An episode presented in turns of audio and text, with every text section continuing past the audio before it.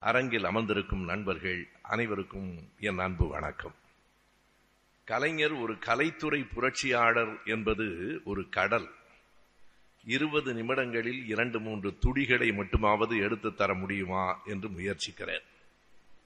கலைத்துறைக்கு உள்ளேயும் புரட்சி செய்தவர் கலைஞர். கலைத்துறை தொடர்பான நிகழ்ச்சிகளிலும் புரட்சி செய்தவர் கலைஞர்.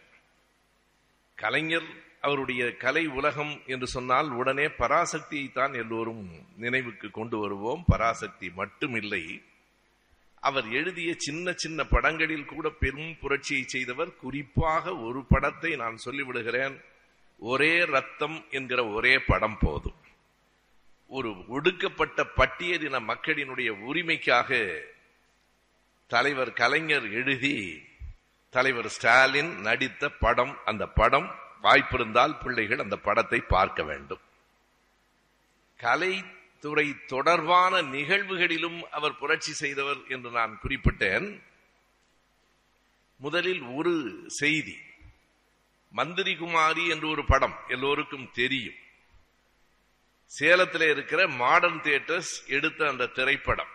அதில் அவர் வசனங்களில் என்ன எழுதியிருக்கிறார் என்பதையெல்லாம் தாண்டி அந்த படம் பூஜை போடுவதற்காக நாள் குறிக்கிற நேரத்தில் கலைஞர் என்ன சொன்னார் என்பதை குறிப்பிட வேண்டும். எல்லாவற்றையும் இங்கே சொல்லிவிட முடியாது. எனவே குறிப்பாக சில செய்திகளை சொல்லுகிறேன். முரசொலியில் தொடர்ந்து வந்து கொண்டிருக்கிற எழுத்தாளர் சுபகுணராஜன் எழுதி கொண்டிருக்கிற திராவிட சினிமா என்னும் தொடரை படியுங்கள். அண்ணன் திருநாவுக்கரசு அவர்கள் எழுதியிருக்கிறார். எக்கனாமிக் அண்ட் பொலிட்டிக்கல் வீக்லி என்கிற ஆங்கில ஏட்டில் doctor M S S Pandian Parasakthi பற்றி மிக அருமையான கட்டுரை எழுதியிருக்கிறார். இவை எல்லாவற்றையும் தாண்டி நான் தலைவர் கலைஞர் அவர்கள் எழுதியிருக்கிற தன் வரலாறு நெஞ்சுக்கு நீதியிலிருந்து இப்போது சில செய்திகளை சொல்லுகிறேன். ஒன்று இந்த மந்திரி குமாரி படம் பெரிய வெற்றி பெற்ற படம். ஆனால் அந்த படத்துக்கு முன்னால் மாடர்ன் தியேட்டர்ஸ் ஒரு படம் எடுத்தார்கள். அந்த படத்தின் பெயரே யாருக்கும் தெரியாது. யாருக்கும் என்றால் மாணவர்களுக்கு அல்ல. எங்களை போன்ற வயது கூடியவர்களுக்கும் கூட தெரியாது. அந்த படத்தினுடைய பெயர் மாயாவதி. ஏன் தெரியாது என்றால் மாயாவதி படம் அவ்வளவு படுதோல்வி அடைந்த படம். அந்த மாயாவதி படத்தில் அடைந்த நட்டத்தை சரிகட்டுவதற்காக தொடங்கப்பட்ட படம் தான் மந்திரி குமாரி இப்போது அதனுடைய இயக்குனர் டி ஆர் சுந்தரம் அவர்கள் இருக்கிறார் கலைஞர் இருக்கிறார். ஒரு புரோகிதர் அங்கிருந்து வருகிறார். எதற்காக என்றால் மந்திரிகுமாரி படத்துக்கு பூஜை போடுவதற்கு நல்ல நாள் பார்ப்பதற்காக வருகிறார். எல்லோரும் அமர்ந்திருக்கிற போது அந்த புரோகிதரை பார்த்து கலைஞர் ஒரே ஒரு கேள்வி கேட்டார்.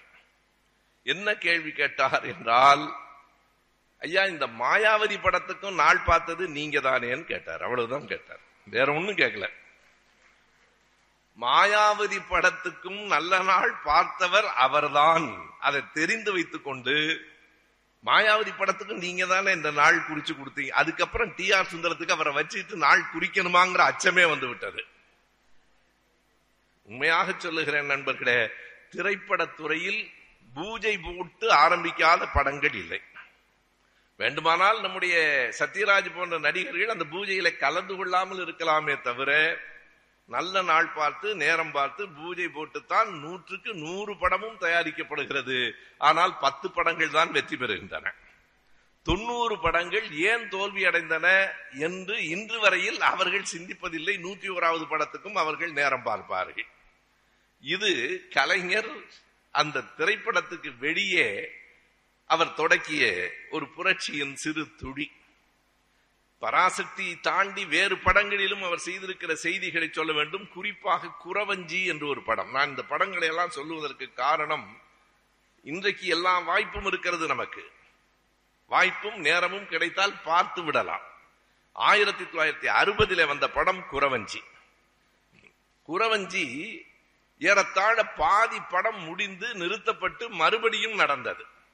எதனால் என்றால் அந்த படம் ஐயாயிரம் அடிகள் எடுத்தாகிவிட்டது. அதில் சிவாஜி கணேசன் நடிக்கல. இப்ப நீங்க குறவஞ்சின்னு பார்த்தா சிவாஜி கணேசன் சாவித்திரி என்று இருக்கும். இல்ல. தொடக்கத்தில் அந்த படத்தில் நடிகர்களாக ஒப்பந்தம் செய்யப்பட்டவர்கள் எஸ் எஸ் ராஜேந்திரன் விஜயகுமாரி ராஜசுலோச்சனா. நெஞ்சுக்கு நீதியில எல்லாவற்றையும் கலைஞர் எழுதியிருக்கிறார். ஏன் அந்த படம் பாதியில் நின்றது? கலைஞர் அவர்கள் எழுதிய ஒரு வசனத்தை நடிகை ராஜசுலோச்சனா பேச மறுத்து விட்டார். என்ன வசனம் என்றால் கடவுளே உனக்கு கண் இல்லையா என்பது வசனம். அவ்வளவுதான். பெரிய நாத்திய வசனம் என்று கூட சொல்ல முடியாது. கடவுளே உனக்கு கண் இல்லையா? அந்த ராஜசுலோச்சன ராமையார் சொன்னார் இதெல்லாம் நான் பேச மாட்டேன். என்னங்க கடவுளை பார்த்து கண் இல்லையான்னு கேட்கறது?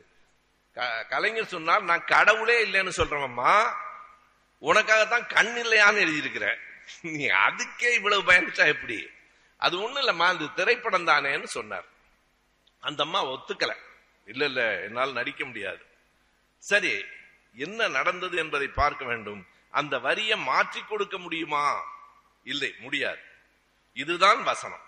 நான் எழுதுகிற வசனத்தை பேசுவதுதான் நடிகரின் தொழிலே தவிர நடிகரின் விருப்பத்துக்கு வசனம் எழுதுவது என்னுடைய தொழில் இல்லை. மறுத்துட்டார்.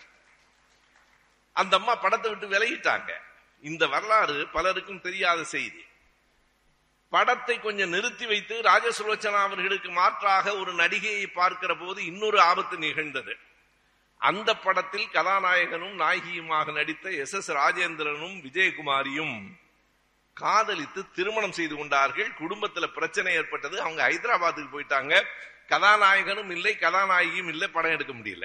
மறுபடியும் நின்று போயிற்று. அப்போதுதான் கலைஞர் தன்னுடைய மிக நெருக்கமான நண்பராக இருக்கிற சிவாஜி கணேசனிடத்துல இது நிலைமை. உங்களால் உதவ முடியுமா என்று கேட்டபோது ராஜேந்திரன் நடித்து ஐயாயிரம் அடிகள் வளர்ந்த படத்திற்கு கௌரவம் பார்க்காமல் கலைஞருக்காக சிவாஜி கணேசன் ஒப்புக்கொண்டு நடித்த படம் குறவஞ்சி அதிலே சிவாஜியும் சாவித்திரி. அந்த குறவஞ்சி இவ்வளவு சிக்கலுக்கு பிறகு நடக்கிறது. அதுல கலைஞர் எழுதியிருக்கிற ஒரு உரையாடலை சொல்லுகிறேன். இது கலைத்துறைக்கு உள்ளே அவர் செய்த புரட்சி. ஜாதியை பற்றி குறவஞ்சி அளவுக்கு அத்தனை கடுமையாக வேறு படங்களில் வசனத்தை பார்க்க முடியாது. அதனாலதான் அன்றைக்கே இதையெல்லாம் தாங்கிக் கொள்ள முடியாமல் விமர்சனம் எப்படி எழுதினார்கள் என்றால் பராசக்தி கதை வசனம் கருணாநிதின்னு எழுதல.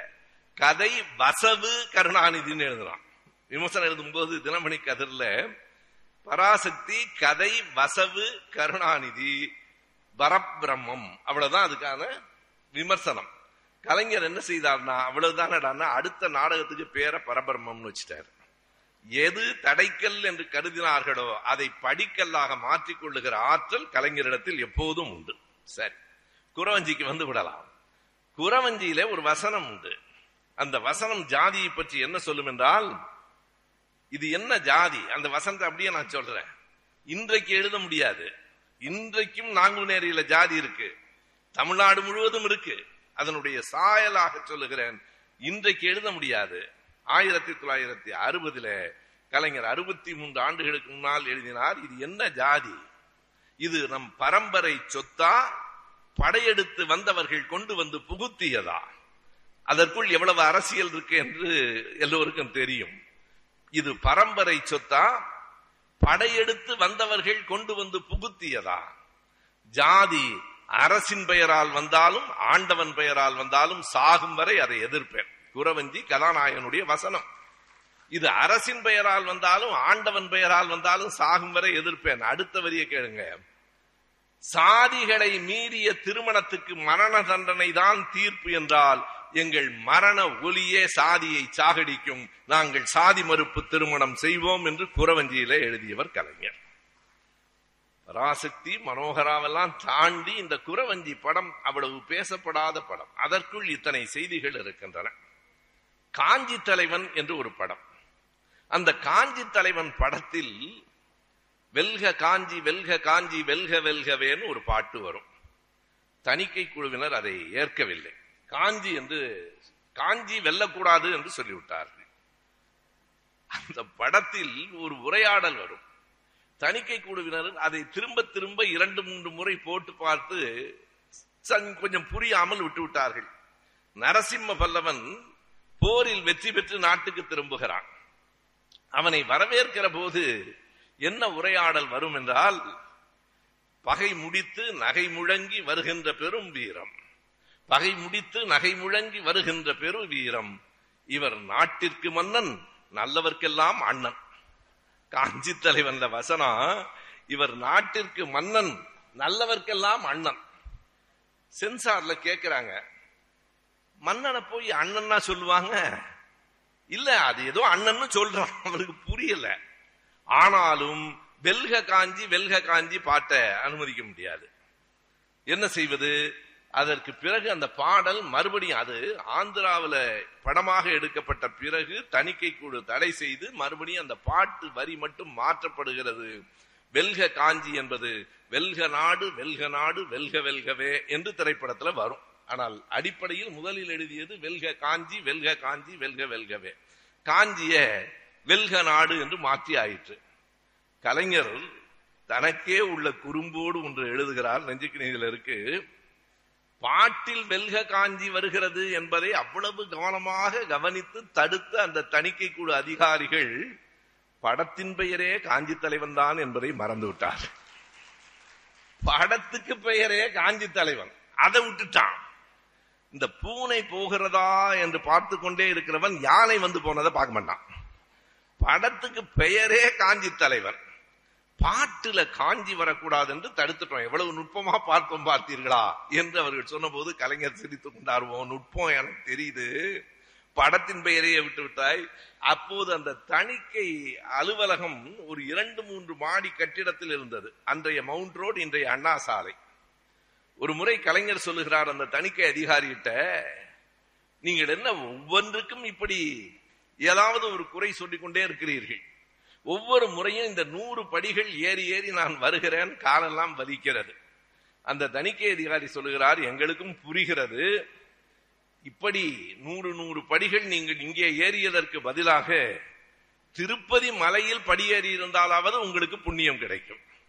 கலைஞர் பதில் சொல்கிறார் இரண்டிலும் எந்த பயனும் இல்லை என்பதுதான் என் கருத்து.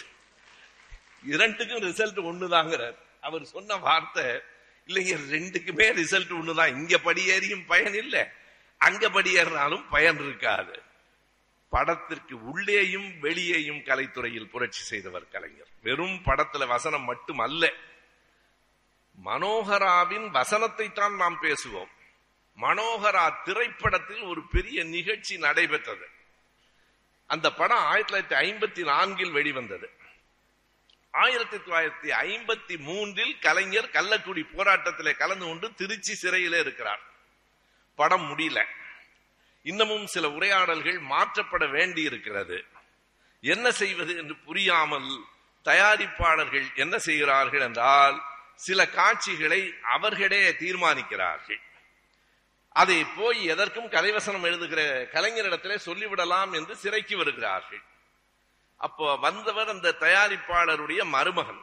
அவரை எல்லாரும் மாப்பிள்ளைன்னு சொல்லுவாங்க. கலைஞர் சொல்லுகிறார் திடீரென்று மாப்பிள்ளை என்னை பார்க்க வந்திருக்கிறான்னு சொன்ன உடனே எதற்கு வந்திருக்கிறார்? இங்கே எதற்கு சிறைக்கு வந்திருக்கிறார்? என்று தெரியாமல் அவரை அழைத்த போது அவர் சொன்னார் இந்த இந்த உரையாடல் மிக முதன்மையானது. அவர் கலைத்துறையில எவ்வளவு பெரிய புரட்சிகளை செய்திருக்கிறார் என்பதற்கு இந்த மனோகரா படத்திற்கு வெளியே திருச்சி சிறைச்சாலையில் நடந்த இந்த உரையாடலை நாம் கவனத்தில் கொள்ள வேண்டும். அந்த வந்த மாப்பிள்ள சொல்றார் மாப்பிள்ள தயாரிப்பாளரோட மாப்பிள்ள. ஐயா அந்த கடைசி காட்சியில மனோகரன் அந்த கம்பிகளை எல்லாம் சங்கிலி அறுத்து கொண்டு வந்து பேசுகிறான் எழுதியிருக்கிறீங்க. அது தானா அந்த சங்கிலி எல்லாம் அருந்து போகும் என்பது அது கொஞ்சம் நம்புவதற்கு கடினமாக இருக்கிறது. எனவே நாம் ஒரு சிறு மாற்றத்தை செய்யலாம் என்று கருதுகிறோம். அந்த உரையாடல் உங்களுக்கு எல்லாம் அது தெரிந்திருக்கும். நீங்க உங்க வயசுல கூட அந்த உரையாடல்கள் காதுல விழுந்திருக்கும். உன்னை ஏன் அழைத்து வர சொன்னேன் தெரியுமான்னு மன்னர் கேட்பார்.